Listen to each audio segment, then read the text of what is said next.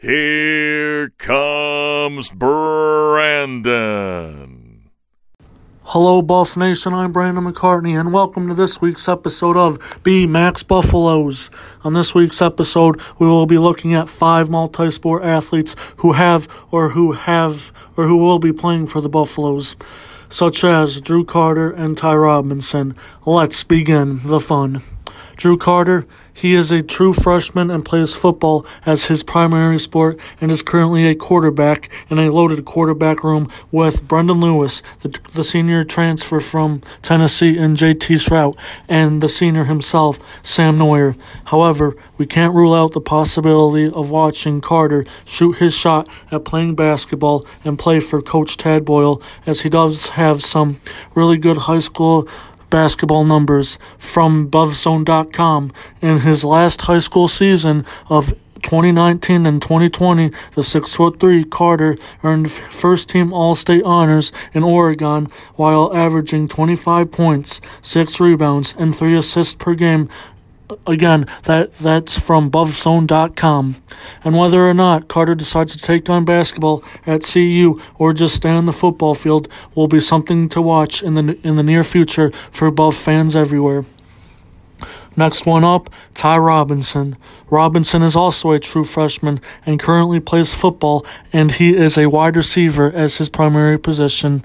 In high school, Robinson caught 73 passes for 1,525 yards in three seasons on the varsity roster. He will be joining Brenden Rice, La'Vontae Shenault, Dimitri Stanley, and Daniel and Daniel Arias, among others, in a loaded wide receiving room in the Buffaloes on the Buffaloes roster.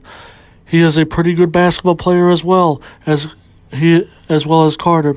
Robinson averaged 13.3 points per game during his senior season in high school, which is a career high for him. Next two up, Dimitri Stanley and Mark Perry. Dimitri Stanley and Mark Perry are both football players, and they both currently joined the track team at Colorado. Perry plays safety and he is a sophomore, while Dimitri Stanley is a wide receiver for the football team and he is a junior. This next thing is according to 9, 9news.com. Perry won the 100 meter race with a time of 10.65, and Stanley finished second with a time of 10.85, finishing second behind Mark Perry, Buffalo's teammates. This th- this race that the Buff that that Perry and Stanley both ran was the CU Invitational, and by the looks of the of Mark Perry's 10.65 and Dimitri Stanley's 10.85, we have some pretty good speed coming in, and coming back for the Buffaloes this upcoming season. I'm really excited about it.